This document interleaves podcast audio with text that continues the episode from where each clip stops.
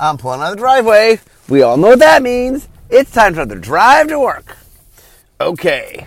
So today's topic is based on so on my blog, one of the things that tends to happen is there's certain topics that will pop up from time to time.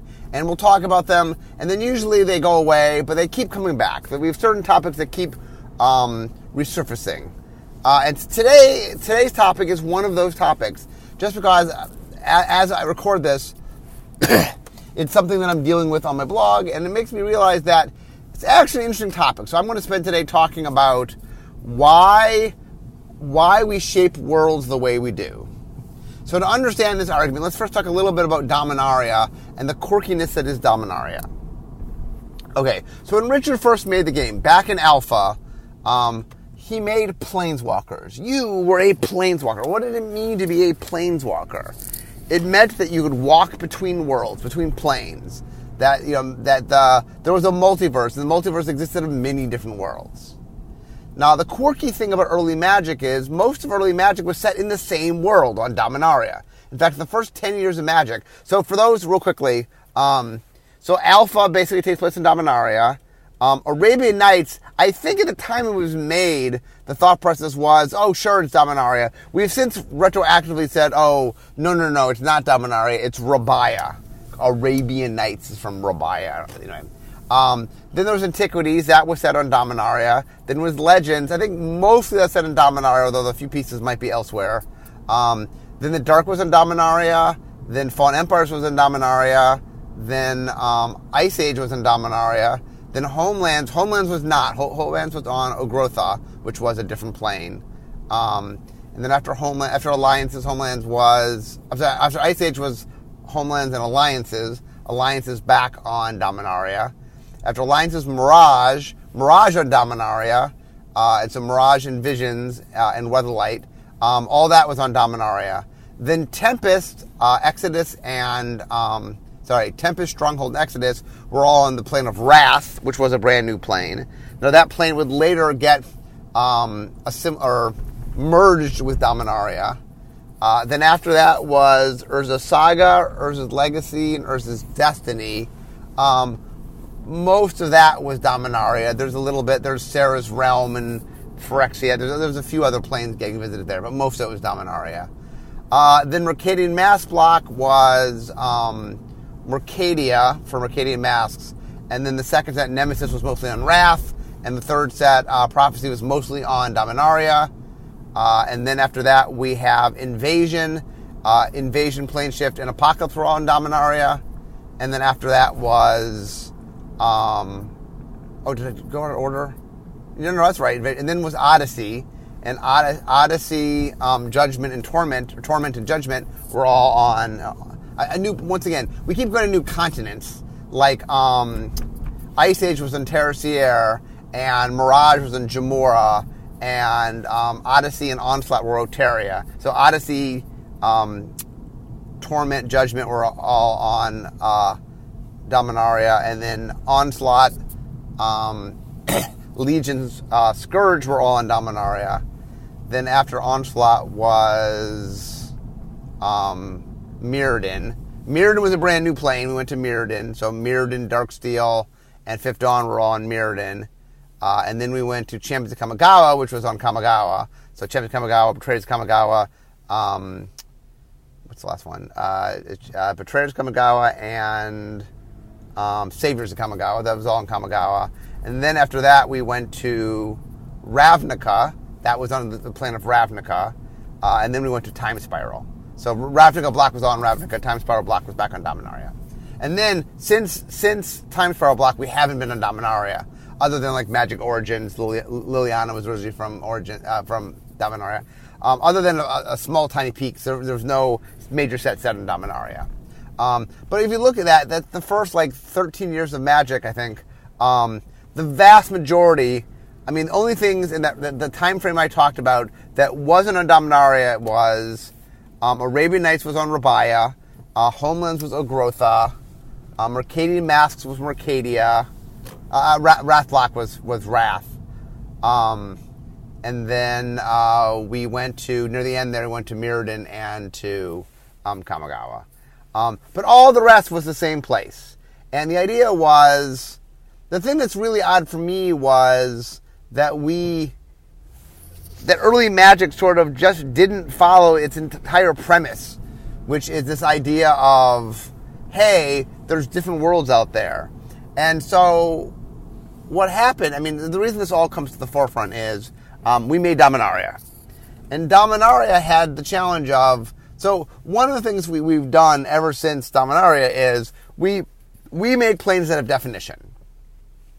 You know, Mirrodin was the metal artifact plane. Kamigawa was the Japanese inspired plane. Um, Ravnica was a, a, city plane with guilds, you know, woven in part of it. Zendikar was an adventure world with a land mechanical identity. Um, Innistrad was a top-down gothic horror world. Um, you know, they, they, we started creating worlds where it had a had a definition, had a look, a feel, and a definition. And that one of the problems with Dominaria really was the way Dominaria would do that is It, would change continents within the world. Um, but the thing that I always argue is that that's not the fact that Dominaria has all this sort of variety to it is a bug and not a feature. Um, the problem is really what we wanted to do is Ice Age took place on its own world, and then Mirage was its own world, and um, you know Onslaught and Odyssey were their own world. That that it would be cool, for example, that if we could go back to Jamuraa, you know, imagine Jamuraa was not a continent but a plane, that we could revisit the world of Jamuraa. That would be cool. That was a defined place. It has a look. It has a feel. But when you sort of jam pack it into one plane, um, like one of the big problems with Dominaria was it kind of lacks an identity. I, I, talk a lot about in the designing Dominaria was trying to give it an identity. An identity that um, so a lot of the detractors of this current style of trying to make sure the worlds have a very distinctness to it, uh, they call it a world of hats online, a- a- as if like you know each world is just the the minimalist of change and just the players wearing a different hat. I guess is the idea oh, it's you know, it's uh, I don't know, it, it, it's horror world. So let's whatever whatever uh, a gothic horror hat is. Um, and one of the things that I, I, I, try to point out a lot is I I find this is sort of a derogatory term in that the implication is that there's not any depth to the worlds, that they're just uh, thin veneer. Uh, and my answer is no, our team works really hard. There's a lot going on in, in, in, in Innistrad, for example. Um, yeah, the core identity of the world is the gothic horror world. Yeah, there are monsters. You know, it, it's mostly a world of humans and monsters that have, humans have turned into. That is the identity of the world. That's not. Um, that that doesn't mean we can't have like Shadows over Innistrad, for example, had a different feel to it than Innistrad, but still at its core, it was a gothic horror world. You know.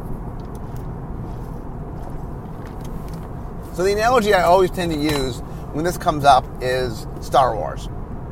So Star Wars has a bunch of planets, but the planets all have a very, and I'm talking in the movies. I know when you get to the expanded universe, there's a little more detail, but in the movies, Tatooine is a desert planet. That's what it is. It's not like, oh, the part we visit's the desert part of the planet, and the rest of the planet, oh, it's very different. No, no, no. The whole planet is desert. It's a desert planet you know, they're trying to convey this as a poor back planet that, you know, that Luke was sort of hidden away on. It's a desert planet. Hoth was the ice planet. Uh, Endor is a forest planet.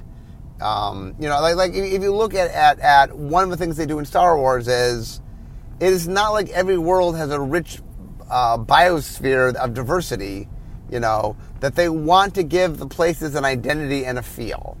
That when you go to Hoth, it's not like, well, that was the cold part of Hoth, and you know, right around the corner, maybe you know, a couple miles away, is, is the uh, more tropic part of Hoth, and then on the other side is you know, like, like, no, no, no, like there's an identity there, and the reason is if your IP, your intellectual property, um, is a has any sense of, of scope to it, meaning that the people travel between places, that you need to have some identification of the places, that you need them to have sort of an easy to understand grokkable quality to them because you want the audience to sort of understand them. And that if every world you go to, like here's one that the issues about, I mean, there's a couple things. Let's say we follow the people like, I want every world as diverse as Dominaria? Two things. First off, is the reason Dominaria is as diverse as it is is we spent so much time there. Um, that one of the reasons that it got to be history world is it would be a lot of work to make a world and then introduce the amount of history that we introduced in, in Dominaria. Because the reason we could pull that off is we spent so much time there. I mean, in general, one of the things to keep in mind is a creative team has to build a world. They have n amount of time to do it. And really, the first time that we visit a world, their first priority is making enough of the world that we can represent it on the cards. Um, now, there is work done that isn't reflected necessarily in just the cards. There's stories to tell, there's other pieces that make use of our worlds.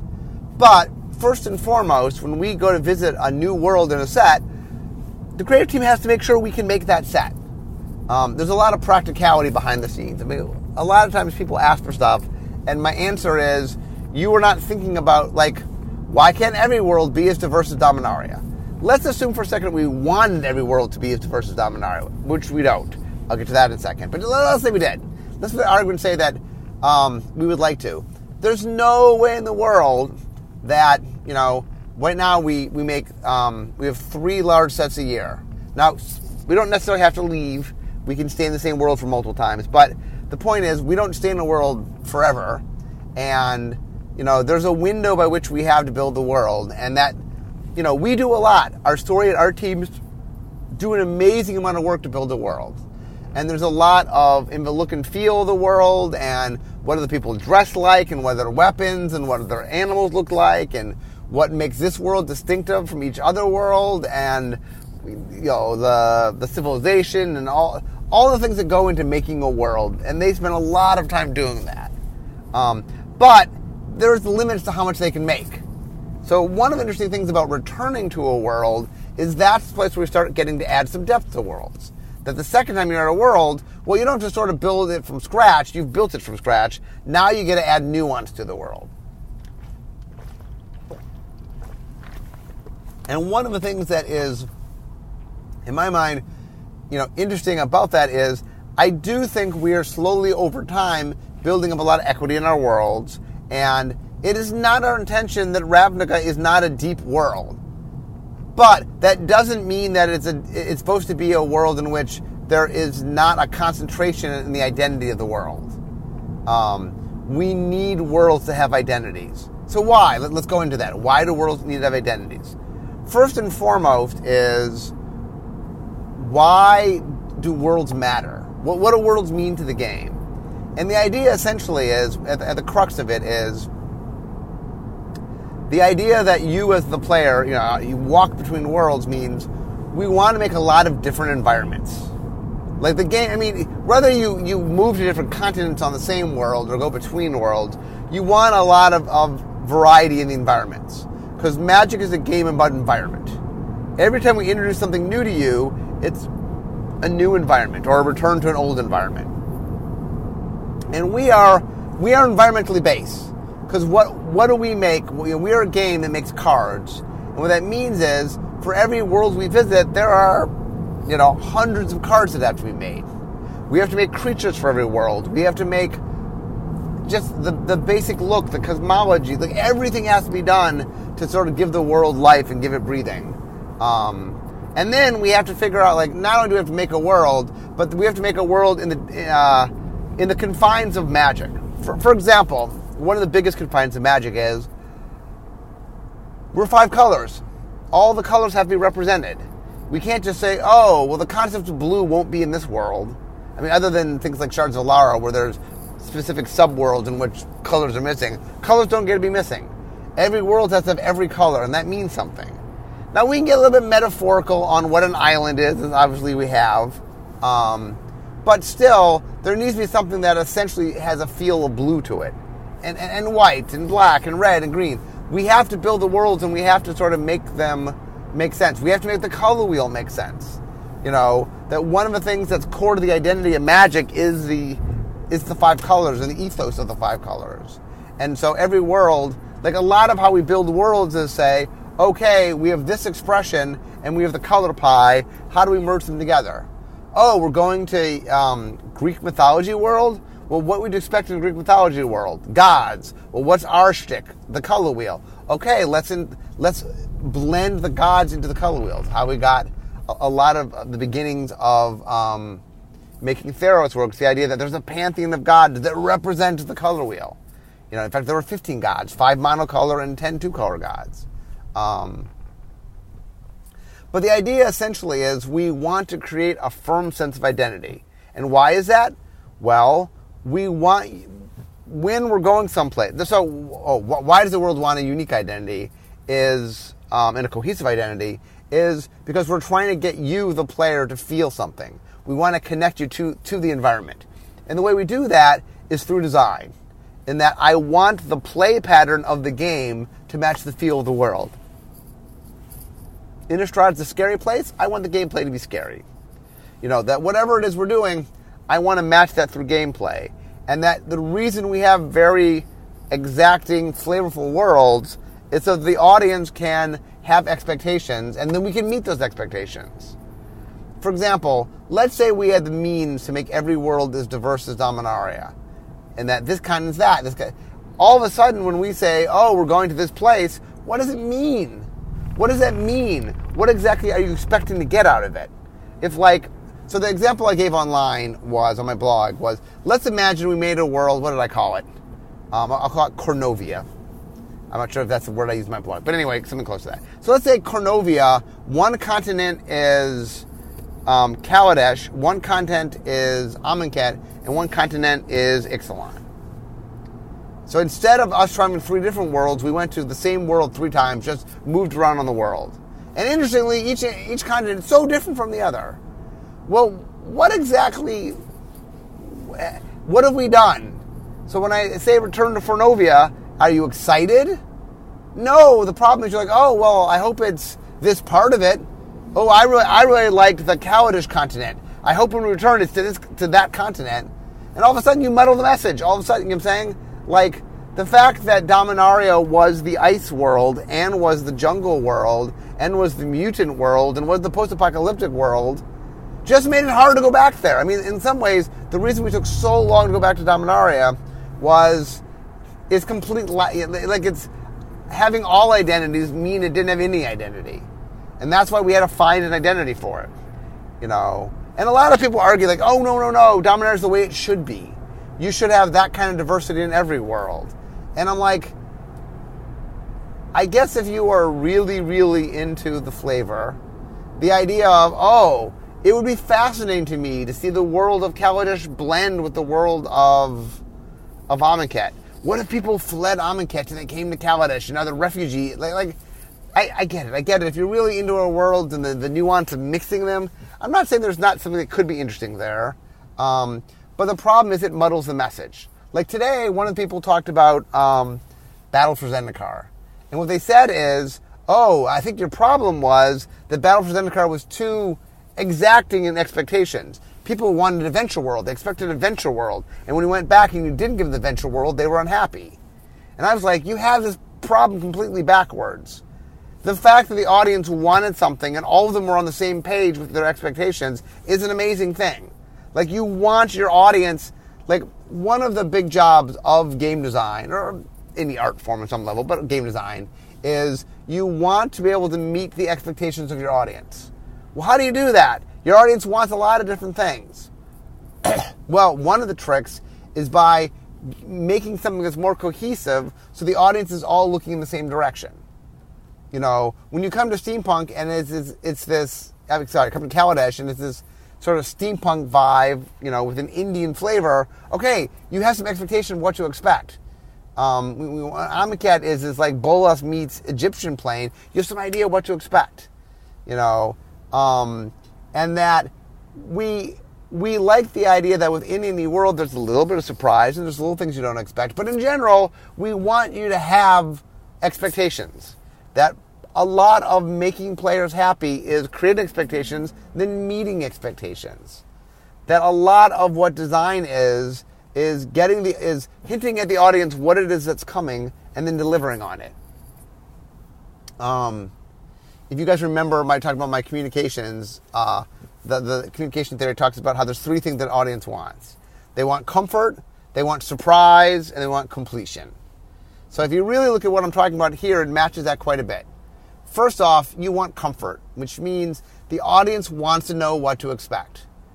If we said every world, we're going to a world and who knows what's going to happen and who knows what's there, that would not make the audience happy. That the audience wants, when we sort of pitch a world, they want us to give a nuance and go, okay, I got it. It's this kind of world. The players would not be happy, for example, if we said, presenting um, Gripplethorn, and we show a picture and the Gripple, it, there's nothing. It's just a generic picture. And like, well, what, what is Gripplethorn? What kind, what kind of world is it? Like, what, what do I expect? Like, that would actually make people unhappy. The, the, the, the goal of us teasing worlds is to give a hint of what the world is and what we might do. Um, and so when we show you, um, you know, Amonkhet, like we're making, we're like, it's Bolas meets Egypt. Dun dun dun. What does that mean? When you see Kaladesh, you get the idea that it's it's this um, this steampunk plane. Ixalan, we, we didn't hide the dinosaurs and pirates from you. They were in our, you know, ver- the very first image we showed you showed a dinosaur. You're like, oh, there's dinosaurs coming. You know, that we want and we work really hard to build expectation. We want a sense of comfort. We want you to start by going, oh, and every world, by the way, there's something in the world we want you to be familiar and comfortable with. Maybe it's a return world in which you're excited because we've already done a lot of the expectation setting, or it's a new world and there's something about the world that gets to draw you in. Now, that doesn't mean we tell you everything. That doesn't mean we have to, like, yes, number two is surprise. We want to surprise you. We will find ways within the expectations of what we're doing to do some cool things. Like, if you saw steampunk world, you didn't necessarily right out of the gate expect vehicles. They make sense there. You know, they're an outgrowth of what it is, but we were able to surprise you. Same with energy. Like when you first learned Steampunk World, you didn't necessarily know exactly what we were doing with it. And then we created mechanics that felt, that made sense in that world, but did new and different things. You know, you hadn't necessarily, I mean, it's one of the things about making worlds is we want to both sort of meet the expectation of the world and then push past it a little bit. Um, like one of the challenges with Dominaria was the expectations were all over the board. Like even to even even right now, I get a lot of questions about why didn't you include thing X? That's my favorite thing about this world. How come thing X wasn't included? And the answer was we couldn't fit it all in. There's no way in the world on Dominaria to revisit everything that people associate with this world in one set. It is literally impossible. Um, and the reason is there's just so many things. I mean, the number of things that people are like, oh my goodness, where is thing X? Where are the dwarves in red? Where are the tree folk? Where are the Viashino? Where are the cephalids? Where are the slivers? I mean, there's just an endless number. Where are the kobolds? What, you know, like, there's so many people that like had an expectation for something, and even then, some of the things we did deliver, like another reason I get complaints is people are like, okay, you made a kavu, but you know, and yeah, yeah, there's some Kavu showing up in art and other things, but that's it. I want more Kavu. I want Kavu tribal. I want lots of Kavu. You know, they're like everybody. Not only do they want things, but they want it in volume. I wanted to make a, a new sliver deck. I wanted it like, and if it's a, for example, when we go to Ravnica, we can deliver on the guild mages. And yes, there's expectation of the guild mages, but there's there's a limit of how much expectation there is, and that we can deliver on that. The Dominaria is just the world that is almost impossible to completely deliver on because there's no way we, we can hit all that nuance in the singular set. Um, and like I said, a lot of what we were trying to do with Dominaria, a lot of our history theme was trying to turn a bug into a feature and say, oh, okay, we have this world with, with 8,000 references already in it. Well, can we make that make sense? Can we make that a world where that somehow means something? Um, but the, the, the thing to keep in mind, and this is one of the things that often happens on my blog, is um, as I explain all the time, people have a focus. People care about something. That the game means something to them. And usually, when they're arguing with me, what they're saying is, here's the part that really speaks to me. Here's the part of the game that I derive enjoyment from. Um, and I mean, I do a lot to make players self-aware, and I think there's a lot of players that have become more self-aware, and, and now understand that the game is many things to many people, and not every component's for every player. Um, but not all players understand that, And a lot of the complaints I get is this is the part that, that, that really speaks to me as a Magic player. Why wouldn't you make decisions that maximize that? And the thing that they're missing is that is not the thing that they're prioritizing is not our priority. You know, because a lot of times what happens, they get they get appalled. They're like, "How are you so dumb? Clearly, you could have just done A, B, and C, and this set would have been so much better." But what they're what they're really saying is, if you had just done these things, it would have made the game better for me. Um, and that doesn't mean it would have made the game better. It doesn't mean it would make the game better for more players. Like one of the tricky things about being the, the people that make the game is we have to make a lot of audiences happy. We don't have the freedom to just go. I mean, sometimes in supplemental sets we can focus a little more. Um, we can make a commander product and go, well, look, you know, really this is for the commander players. If non-commander players don't like it, well, it's for the commander players. Um, and while we do that on a card by card basis within normal sets, you know, standard legal sets, but um, it's not something that we do on a large scale. It is not like we go, oh, well, this set's just not going to be for this large group of people. No. Every set is for every people as much as we can do that. Um, now, the pendulum swings, you know, clearly if you love artifacts, then a world in which it's artifact theme is more the kind of world you'll love. And one of the reasons we push the pendulum and move around on themes is I know not every world's going to be the favorite of somebody, Meaning, I want I want to make sure that there's a world, you know, within a five year period, let's say, we want a world that really, really speaks to you. And not every world is going to speak to everybody. I get that. Um, but it's still important to sort of meet the criteria and things we want. Um, and this this particular issue is a really good example of someone saying, "Well, I would enjoy it more if worlds had less singular identity and there's more depth in the worlds." And I, my argument is not you might not enjoy that. I acknowledge that there's things I'm being asked of that the reason I'm being asked of them is there's some subset that truly believes that would make it better for them. Now, the funny thing for me is I'm not even convinced um, having worlds have identities is even really disliked by the people who claim that they prefer it be more varied. Um, because a lot of um, like I said, a lot of, of what makes the thing, I, talked about um, comfort, surprise, and completion. I didn't quite finish that thought, so let me go back to that. Is we want the world to be comfortable. We want you to have some expectation, understanding of what the world is. If we're returning, it means we understand the essence of what the world is. Return to Zendikar, Battle for Zendikar is a mistake in that regard. That, you know, the next time we go to Zendikar, I don't want it to not feel like Zendikar. I want it to, like, part of having worlds and having identities to them means there's a responsibility on us who make the game to match those. When we don't, that's our fault. That's that that the problem isn't that there is expectations. That's a great thing. The problem is you're not meeting them. Um, then within the world, we do want to surprise people. We do want to do things that, while true to the world, might not be anticipated. We want to make mechanics and things that are fun, that are thematic and fit the world, but aren't something necessarily people walking in on new to expect.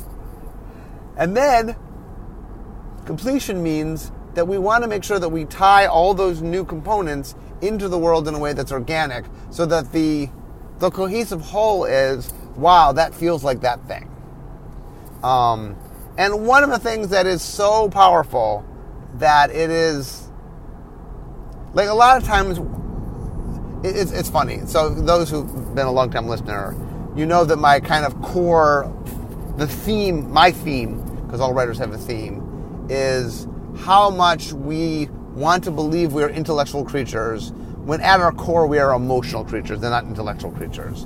And this is a great one where I feel like we're having this argument on the intellectual spectrum when really, really, really it's all about the emotional, the emotional thing. That when I make a world and I want to have a cohesive identity, it, it is less about it intellectually sort of speaking to you. Not that it can't or it shouldn't, but it's less about that. It's more about having it have an emotional center. That when I go to a world, I want the audience to feel something. I want the audience to anticipate something. You know, I want the audience to, like, one, one of the things that Dominaria has going for it, and a lot of people are missing this, is the feel that you're feeling from the world. Um, there's a very happy feel that goes with Dominaria. Uh, and that is not that Dominaria is intrinsically happy. In fact, as the worlds go, a lot of tragedies happen in Dominaria. Um, because of our insistence to stay there and our need to do, you know, environmental plane sweeping stories, we put Dominaria through the ringer. It has had major catastrophe after major catastrophe after major catastrophe. Major things have gone on there. Um, and part of the challenge of of the set was look, it was the 25th anniversary and we were going home. We were going back to where it all began. A, pl- a place where magic existed for a long time 10 plus years. And I think if you include Rath, which is now overlaid on it, there's over 30 expansions that take place in Dominaria. But the tricky part was we knew that the nostalgia was going to drive the emotion. Like one of the things that's interesting is normally I get to chart the emotions to a certain extent, and my limitation usually is our source material. Well, if we're doing gothic horror, okay, well, what does gothic horror make you feel like? That, that that's going to shape my design. Um, but here, Dominaria was shaped by how people felt about it external to the world, meaning because of nostalgia. So we built a world that was kind of a happy, fun world um, because we wanted to make a world that would match how we knew players would feel about it. Um, and the reason we chose the history theme that we did was we knew we wanted to hide Easter eggs all over the place. We knew that a lot of the fun of the world would be it's a world dripping with history, and if you know the history, you get to see the history. That thing in the museum, yeah, yeah, yeah. If you don't know any better, it's just an object in a museum. But if you do know better, that's not just any object, that's this particular object. That's not just a sword. That's the Black Blade. The Black Blade. The one that Dakkon would carry. You know, like, like it means something. And so the idea that is um, Dominaria, like I said, was crafted backwards essentially. Like we knew the emotion. I mean, we, we it is not a mistake that Dominaria was with the 25th anniversary. It's not as if, in fact, we were planning out our plan. I think Dominaria was actually a year earlier or later, and we're like, oh, wait, wait, wait, wait, wait. It's the 25th anniversary. Okay, whatever we have to do, that needs to be there. We'll change whatever we need to change to make sure that on the 25th anniversary, on the 25th anniversary, on the 25th anniversary, we were going to be right there on our return to Dominaria. That we're going back to where it all began. Um, and then we crafted the world to match that expectation and match the emotional thing. But the happiness that Dominaria creates, this nostalgia, this world that represents early magic. We don't get that anywhere but Dominaria. No now, given other worlds will pick up stuff over time. Ravnica, for example, we've been there twice, and and so the audience have expectation, and there, there's we're starting to craft emotional connections. Like one of the things that's really cool is we want to make a world, we want you to have expectations for it, and then over time, we want to start. Like one of the neat things, for example, about return worlds is that they're, me- they're mechanical gimmies that we get. Like, for example, when we go back to Ravnica, look, we have the guilds. We're going to lean on the guilds. There's going to be um, certain things that you know to anticipate. There's going to be two color cards. There's going to be guild mages. There's going to be more cycles that are color related. There's going to be hybrid mana. Like there's just, there's just things that you know to expect. Um, and that one of the cool things is when making your game, the idea of meeting the expectations is so important that having comfort, like I said, it all starts with comfort. And that either we lean on comfort and that it's something you already know, or we lean on comfort as something that you're aware of and a familiarity with, just not magic's take on it. Um, and so, a lot of what this argument is, I mean, the reason that I have it all the time in my blog is no one's going to change my mind because I understand what it's doing for us big term. Like, and, and this is a. If, if you watch me argue my blog, the people who are arguing with me, surprise, surprise, uh, magic players can be stubborn. Uh, they're a smart group. You, know, you guys are pretty intelligent, and uh, you know, magic requires a lot of dedication to facts and details. So you guys are pretty good at arguing.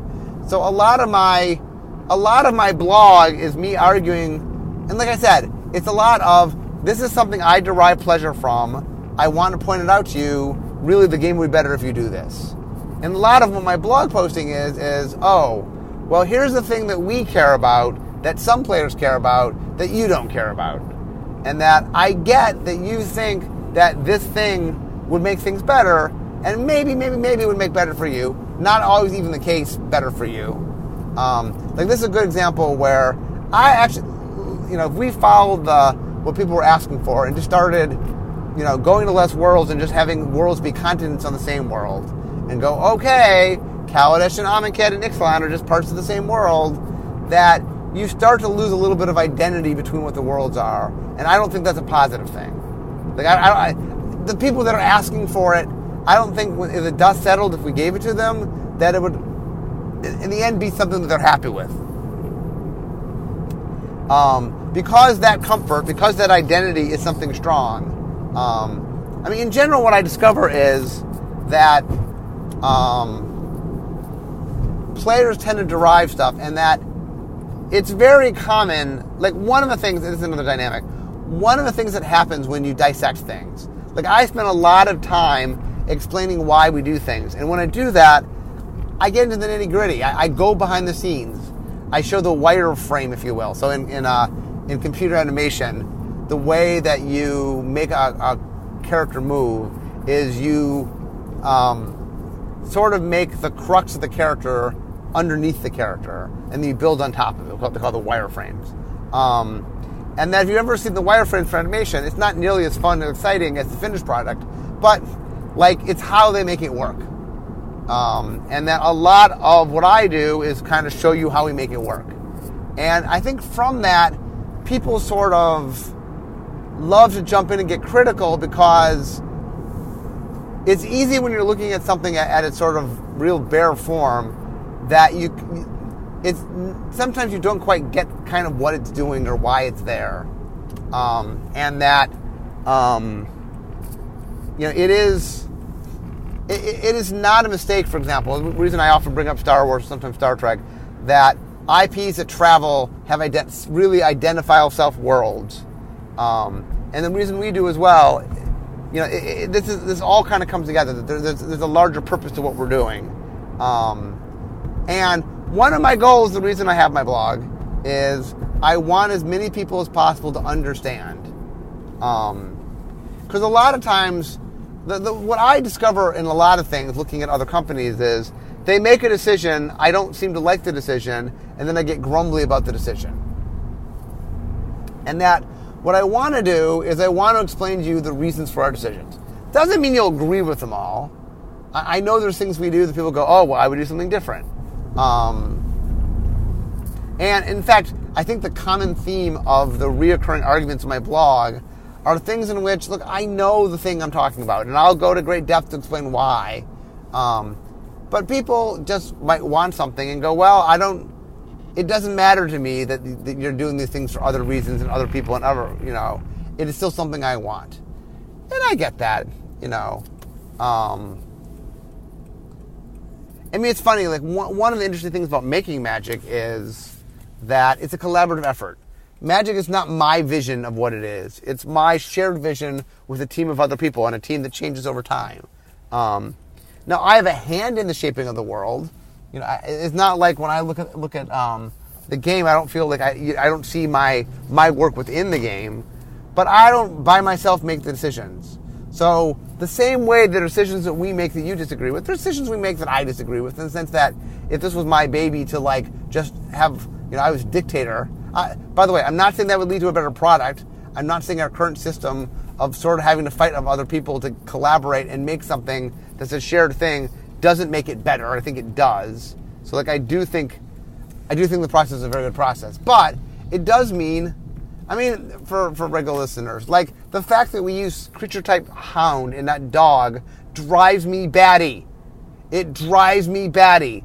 Like, uh, of course, dog is more resonant than hound. Dog just means more things than hound. Like, we often make dogs that aren't even hounds and call them hound. And I understand that there's a vernacular that hound means dog, but it really, it really is a subset of dog. Um, so when you call a Saint Bernard a hound, like okay, you're you're being super loose on the word hound. Um, and there's things like that. There are a lot of things, you know. Um, you know, if I had things, I would do more targeting than we do. And I understand for a bunch of reasons, including digital, that targeting has issues, but I, I would target more. I mean, there's just individual things I would do. If, if I was in charge, if I was Grand Poobah, there's some different things I would do. Not tons, and like I said, I I have influence. It's not like I, I don't actually influence it. And there's definitely things, there's things that are true about the game that are very much my influence. Um, for all you out there that want to remove poison counters, I, am the one in your way. I'm the one stopping that from happening. Um, and that, you know, the, one of the things that's tricky is that you as an artist have individual desires. That when you first start making magic, it's very easy for you to make the magic that is your magic. The thing that you, that the reason you play the game. Um, but what happens with time, you know, and, and this is important, is that you want um, you want to sort of um, like you you want things to have a sense of comfort to them, and that part of um, part of what happens as you d- evolve as a game designer is you realize that you're not just making the game for you, you're making the game for everybody, and that you start to have a better understanding of who those other people are. Um, like one of the big things about new designers is I do a lot of education to make them understand. Like first thing I always say to them is learn who you are as a game player. What is it about Magic that you enjoy? And that's great. You get to make that. It's not as if you don't get to make the game for you, but you don't get to make it solely for you. And part of understanding sort of your biases is understanding what you enjoy and what you don't enjoy. Like it's very easy to say, I just like thing X. I'm just not going to make thing X.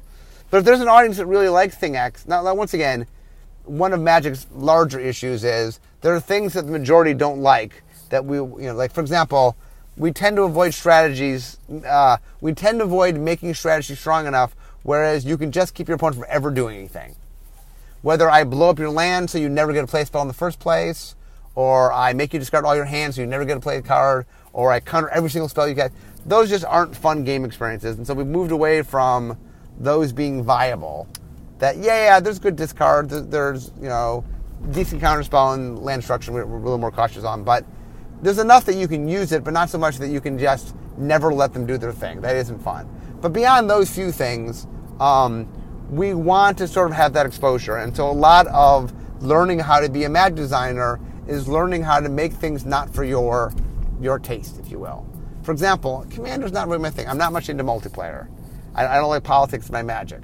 That doesn't mean I don't look for opportunities to create cards that are neat and played in multiplayer. Not that I don't try to find ways to add politics to magic in places where it's appropriate. Like I I understand there's an audience that wants something, and so I, I work there to build there to make that happen. Um, so when we're talking about environments and worlds, um, like it's very easy to dismiss the, the, the, the world of hats sort of complaint. Um, and my issue there really is that um, we're going to make rules with an identity. Whether or not you understand why the identity is important, um, a, I think World of Hats really undersells the idea that you can have identity yet still have depth to it. I do think Ravnica has a surprising amount of depth, um, even though it's still core to its identity as a, a guild city world. Um, you know, I I don't think that having a concentration is a lack of, you know, keeps you from having a lack of depth. It does mean that there's certain things that the world will and won't do, and that I think is a bonus. I think it's a plus. I think you want the audience to have some expectations of what will and won't happen. You know, I want some surprise, but I want so much surprise that when you come to something, there isn't some sense of comfort to you. I do want the world to be comforting and evocative and, and to, to do the things they need to do. And so when I argue with people and say, hey, worlds having an identity is not just some whim, it's not just some thing in passing, it's not just, go, you know, I'm saying that there's a really strong I- reason why we do that. And the reason I spent 44 minutes today talking about it is that it is important. And it's something, you know, from time to time I'll argue about this in my blog because I'm not changing my mind on this particular topic. This is a pretty important one. There are topics you can change my mind. This one I, I think you're going to have much more trouble with. But anyway, I'm now uh, parked in the parking lot, so we all know what that means. I mean, this is the end of my drive to work. So instead of talking magic, it's time for me to be making magic. Bye bye.